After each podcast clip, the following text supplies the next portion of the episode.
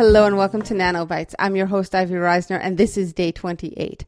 By the end of today, you should have 46,676 words written. We are almost there.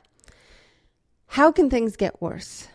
When you're stuck with a story, that's the question to ask. How can things get worse for your protagonist?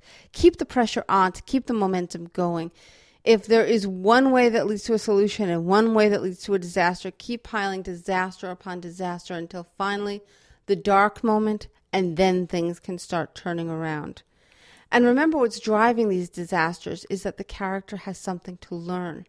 And as long as he keeps dancing around what he needs to learn, he will keep hitting failure.